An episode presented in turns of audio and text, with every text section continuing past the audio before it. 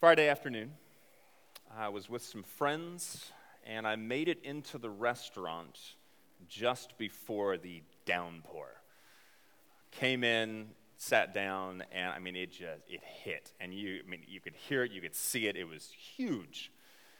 And as we're eating, a, people are still coming in, they're trickling, and one guy comes in, and he comes in, he kind of shakes off, and he's got water, and he says, That is the worst thing that's happened to me.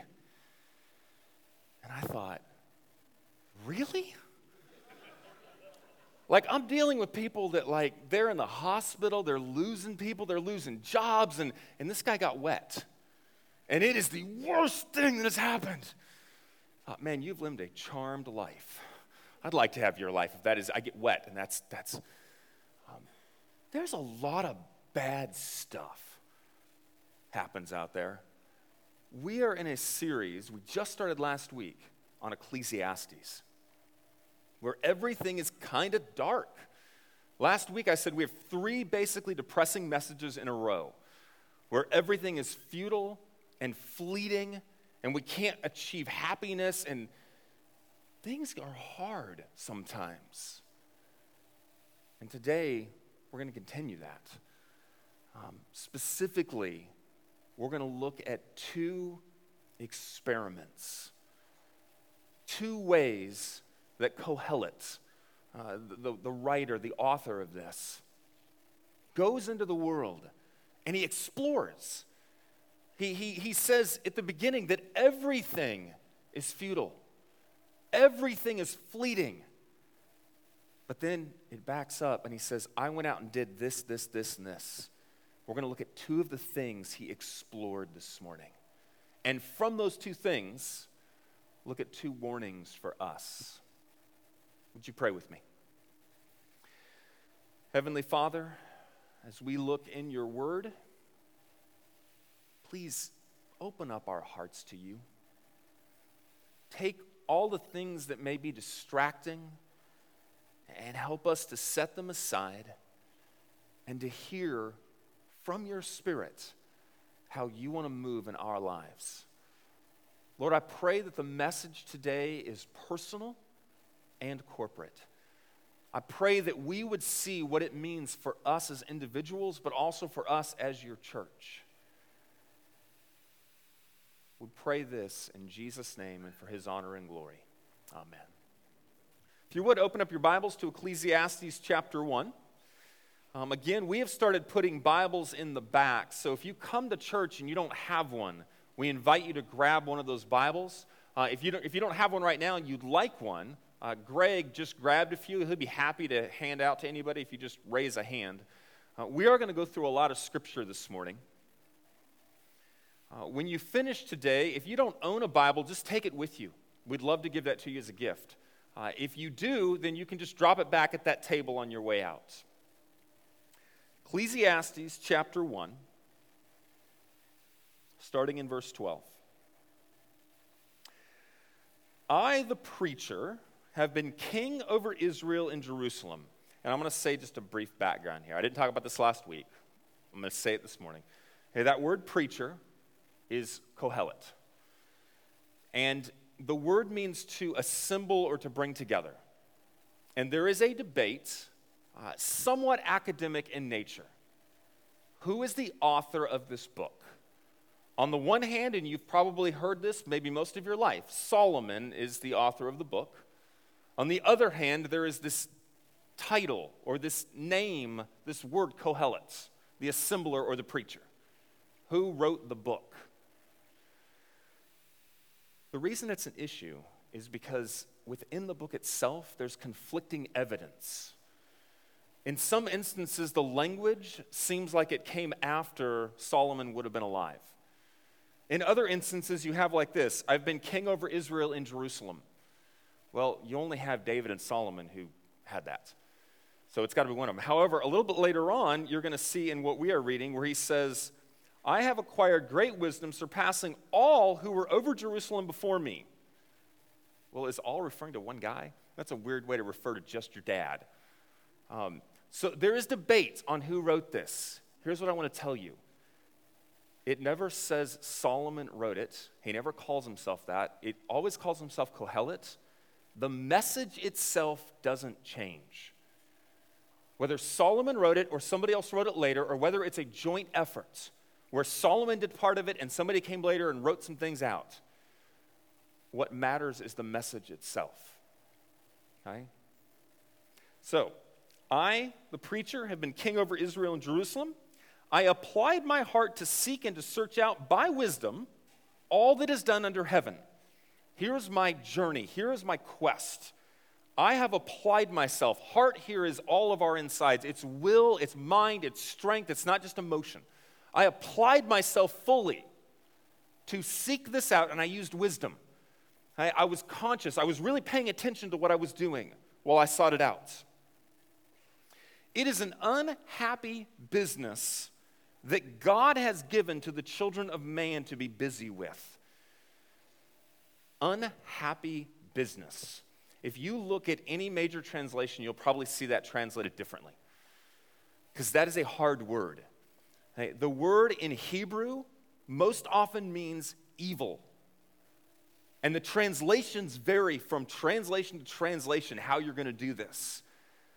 Likely, it has something to do with a great and heavy burden, something that sits on you. It's not good. Not necessarily morally evil, as the word is most often used, but something that weighs you down. It's burdensome. Right? And then there's a play on words business and busy. Those two come from the same roots right? a noun and a verb the business that you're busy with is what the, author does here. God has given, notice who's responsible for it. God has given to the children of man a burdensome, heavy thing to keep us busy with. That's his conclusion. We'll explore it in just a second. Keep reading with me. I have seen everything that is done under the sun, basically anything on earth everything done under the sun, and behold, all is, and again, vanity there is that same word that we talked about at the beginning. The NIV often does meaningless. That is a terrible translation. Terrible, terrible, terrible. I, I didn't say it that forcefully last week, but I had everybody come up to me and they made jokes about meaningless. That's not the word. It doesn't mean meaningless. Meaningless is when I say things that are jumbled and you don't know what that is. That's not what he's talking about when he says this word hevel, it has more to do with the idea of something that is futile. Something that you could put. Imagine if you were going to invest money with me, and no matter how much you invested, I could never give you a return over what you gave me. You could give me $5 or $500, you were never going to make more than what you gave me, no matter what you did, no matter how hard you tried. That's futile. And if you want to keep doing it, you're crazy. But you keep doing it if you want to, but it's futile. You're never going to get more than what you gave me. That's this concept. No matter how hard he works, no matter what he does, he looks and he says, There's no real gain.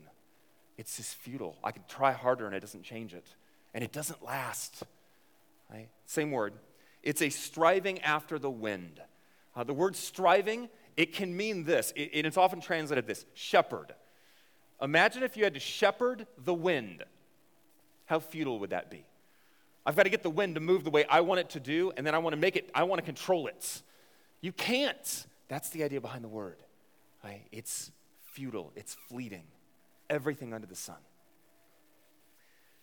And then he gives this interesting little proverb to describe it. What is crooked cannot be made straight, what is lacking cannot be counted. Um, we have at home uh, a, it's, we have one of those. Do you have any of those? Anybody else got one of those? Um, you know, we're a shredder, a paper shredder. I forgot the word. We have a shredder at home, and we shred a lot of documents. Okay, you shred this thing, and, and you could pull those out, and you could like straighten them all out and maybe tape them back together and figure it out. Imagine I did this. Imagine I shredded the paper, I took the scraps and I burned them. Then I took the ashes and I spread them over the ocean, and then I said to you, Go make my paper back again. That's what he means by this proverb. It can't happen. There is no way that is going to happen. Now, I need to give you some background to get a full appreciation for what he means by God has given an unhappy business to keep men busy with, and it is all hevel. Here's where it comes from. Go back to Genesis chapter 3. Genesis chapter 3. In Genesis chapter 2, God says, tree of good and evil, tree of life. You can have the tree of life, you can't have the tree of good and evil. Right? Instead, I want you to fear me. And essentially, he sets out a choice. You can fear me and learn from me and grow in me, or there's the knowledge of good and evil right there. You can just go do it on your own. And man chooses to go do it on his own. And he says, when that happens, and in Hebrew he says, dying you shall die. Uh, he emphasizes it in chapter 2. Right? You are going to die if this happens. Now, by the way, they don't even know what death is at that point. They're afraid of it. In fact, they're deathly afraid of it, even though they're not sure what it is. It's why they hide, it's why they blame each other. It's why chapter 3 is not this kind of joking thing where one person's blaming another person, it's people terrified. However, look at chapter 3 with me and go to verse 16. God gave man two commandments multiply and fill the earth, and subdue it, take care of it. Those are the two things. Verse 16 To the woman he said, I will surely multiply your pain in childbearing, and in pain you shall bring forth children. Your desire shall be for your husband, and he shall rule over you. And to Adam he said, Because you have listened to the voice of your wife and have eaten of the tree of which I commanded you, you shall not eat it. Cursed is the ground because of you. In pain you shall eat it all the days of your life. Thorns and thistles it shall bring forth for you, and you shall eat the plants of the field. By the sweat of your face you shall eat bread till you return to the ground, for you are taken out, for you are dust, and to dust you shall return. God just took anything that might have been easy, and He said, from now on, giving life, relationships, your work, all of it is going to be hard. You are going to struggle. You are going to sweat. It is going to challenge you. It is no longer going to be what I intended it to be in the beginning. Sin has entered the world. All of its destruction, all of its hurt, all of the sickness. It's going to come in and it's going to be challenging. And Kohelet says, God has given to man a terrible business to be busy with. And the first time you see the full effects of it, chapter 4. And because of time, I'm not actually going to read it, but this is Cain and Abel. Right? And if you know the story, they are brothers. They offer a sacrifice. God accepts the sacrifice of Abel, but not the sacrifice of Cain. Cain then rears up and he murders Abel. It is the first recorded death in Scripture. Now, just imagine for a moment if you are Adam and Eve. You were told what's going to happen now. Gonna, there's going to be death. You haven't seen it yet.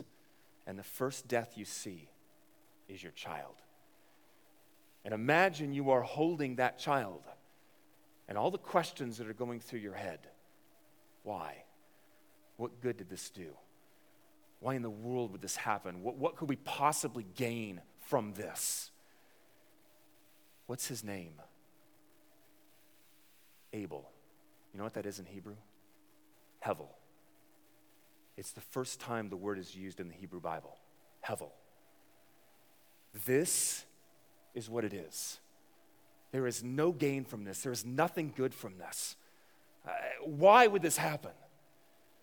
That's Hevel.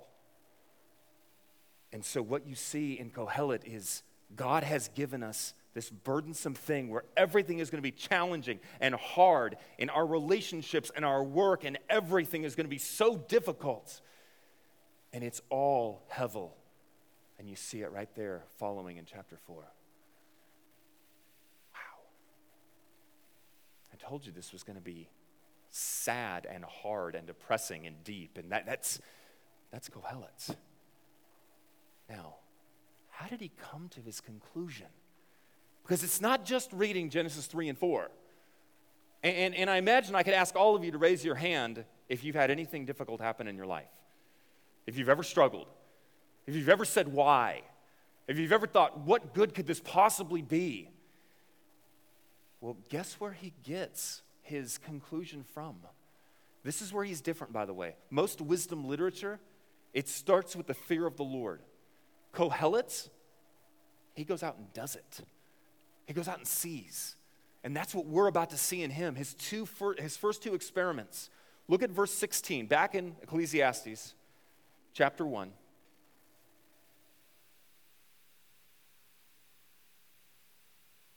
Verse 16, I said in my heart, look down at chapter 2, verse 1. I said in my heart, these are his first two experiments. He starts off the same with both. The first experiment is wisdom, the second experiment is pleasure. Could either of these things bring true fulfillment, lasting happiness, satisfaction? Could they bring gain? Could either of these things be that thing where I give you $500 to invest and you give me back a 1000? Could either of these be that?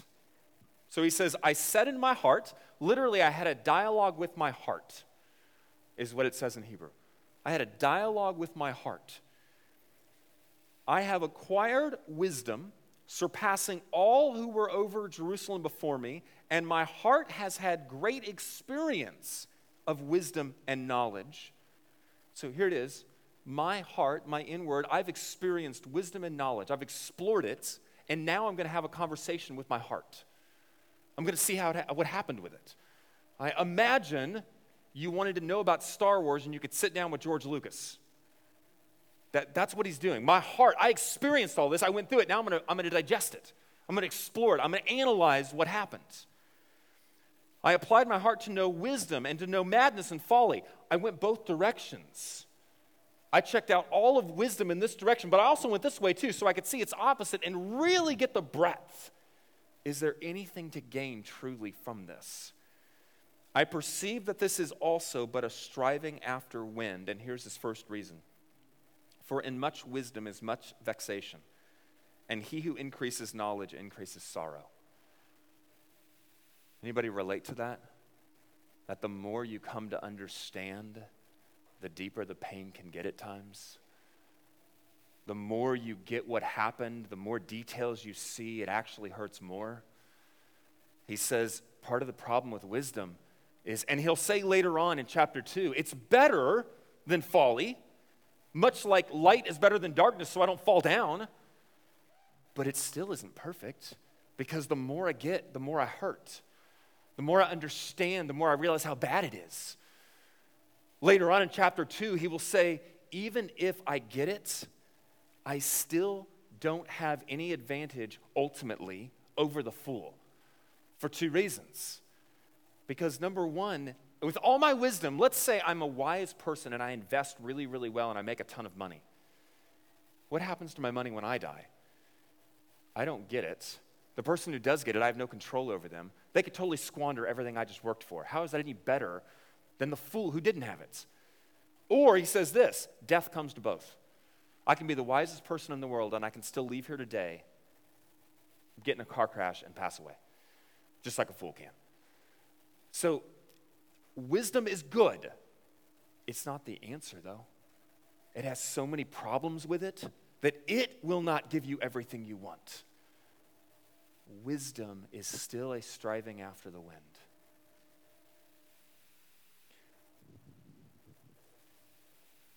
If that is the case, here's my first warning to us beware of hubris. If wisdom is truly not the end all, beware of hubris. Let me give you what I think is a great definition. Um, originally, it relates back to having a view of yourself that is higher than the gods. But let me give you a great, I think, modern day definition of hubris. Some of you will know exactly where this is from. I knew my actions were wrong, but I convinced myself that normal rules did not apply. I never thought about who I was hurting. I thought I could get away with whatever I wanted to. I felt that I had worked hard my entire life and deserved to enjoy all the temptations around me. I felt I was entitled. Thanks to money and fame, I didn't have to go far to find them. I was wrong. I was foolish. I don't get to play by different rules. The same boundaries that apply to everyone apply to me. I brought this shame on myself. That was Tiger in 2010 making his confession. But that first part, that's hubris. I'm convinced that the normal rules don't apply to me. I'm convinced that I deserve certain things that other people don't. I'm convinced that I am better than other people. And by the way, this can happen either because of, on the one side, you have a lot of education. Maybe you are a PhD or an MD or whatever it may be. It can happen on the other side because you think you have street smarts. And by the way, both sides often think the other one is dumb. Right? I mean, you see it. You see these people over here going, man, I wish they would just listen. And you see these people over going here. I was on Wikipedia and that MD has no idea what they're talking about.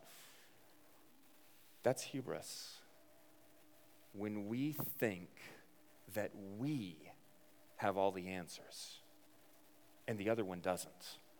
When we think that we deserve something even though they don't, or it might hurt them, or I don't want to think about them when it happens. Because wisdom, whether it's academic or street smarts or a combination of the two, it is not the end all it fails too. And we need to recognize that in humility. I'll give you a great example of hubris. My two year old has these little things called school bus boys. He's got five of them. And there's little figures, they go on a school bus. And he is always, always losing them. I mean, he probably loses them a dozen times a day and we're the ones who have to find them. He can't find them, so we have to find them, even though he lost them. And one day, he's, we're looking for him, and he says, It's up there on the counter. And I look on the counter. No, it's not. Like, I'm looking, it's not on the counter. No, it's on the counter. And he's a two year old, so he's starting, No, it's not on the counter. And then he just loses it. And I mean, he is crying and snorting and just throwing a fit. It's on the counter. And I'm like, That's it, I lost it. I mean, I had had this happen way too many times. It is not on the counter. I am looking at the counter. I am taller than you. I am smarter than you. I am 40 years older than you. I have an advanced degree. It's not on the counter. Which really helped the situation. and eventually, as he slunk away from daddy, like an hour later, I'm putting the dishes away. And I pick up a cookie sheet there's the school bus boy underneath the cookie sheet. The whole time it was on the counter. And guess who put the cookie sheet there? I did the dishes. There's hubris. I don't care how smart you are, how many degrees you are, have, whatever. You will still be wrong sometimes. Don't let hubris control you. Humility is what we are called to. So, number one, his first experiments, wisdom.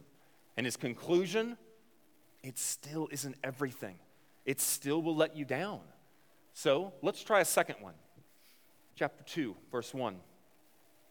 I said in my heart, again, same thing, I dialogue with my heart. Come now, I will test you with pleasure, enjoy yourself. Now, you can even hear it in the language. It's like, all right, heart, Go out there and just enjoy everything and let's talk about it. Let's see if that'll work. Let's see if pleasure can be that thing that finally gives us a return on our investment, that finally gives us lasting meaning. So here's what he does. I said, Of laughter, it is mad, and of pleasure, what use is it? I searched with my mind how to cheer my body with wine, my heart still guiding me with wisdom.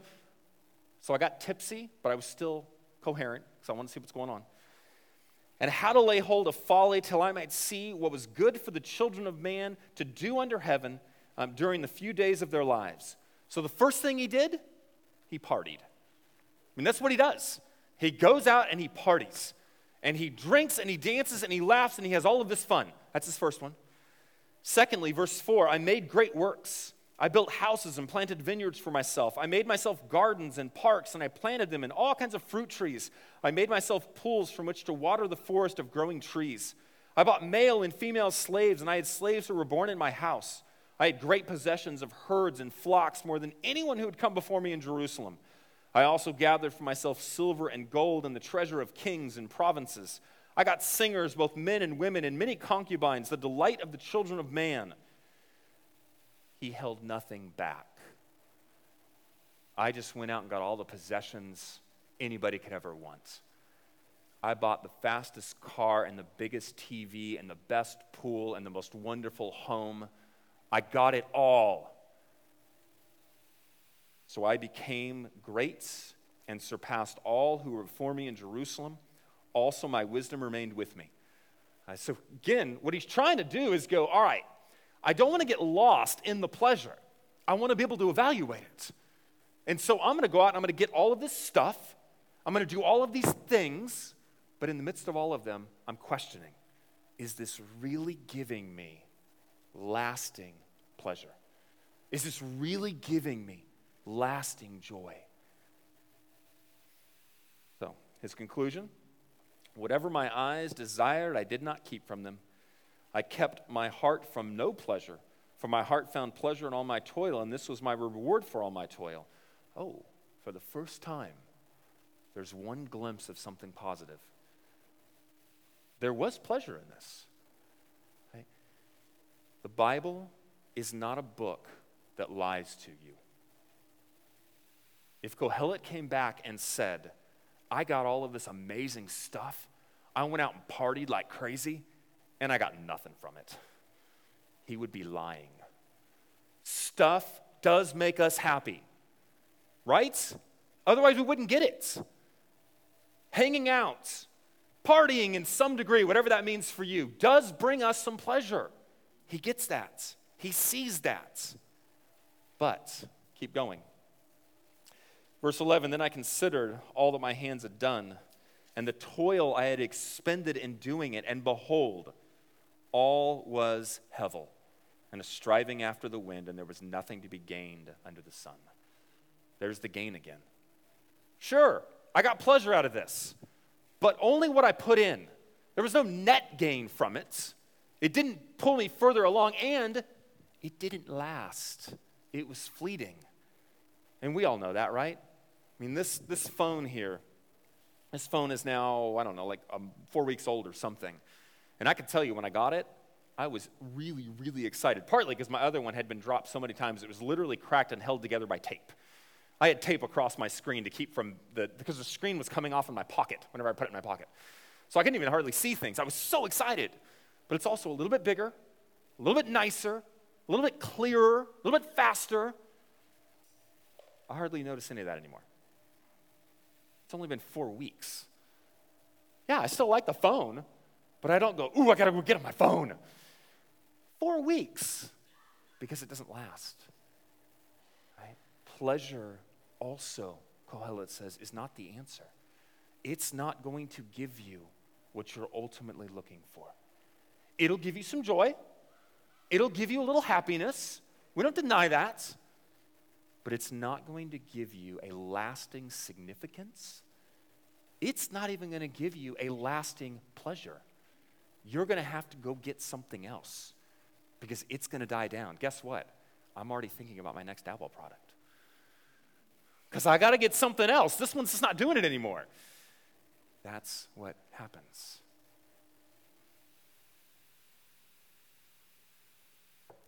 So, my second warning beware of hedonism. Beware of making pleasure that ultimate goal. And I don't care how you're defining pleasure, because there's a lot of ways of doing it. Whether for you it is making money, whether it's getting things, whatever it may be, in some sense, when you find yourself being driven to get that next thing, that next fix, that next, how do I make myself happy? Don't let that drive you because it will always let you down. Always. you will always have to move to the next thing. Because that's what pleasure is it's something that doesn't last. This is, this is what I was thinking of today. Um, and it was actually this morning because just everything going on with the weather. Uh, when we came into that restaurant, uh, right beforehand, one of the guys had sent me a picture of the satellite imagery of Hurricane Patricia.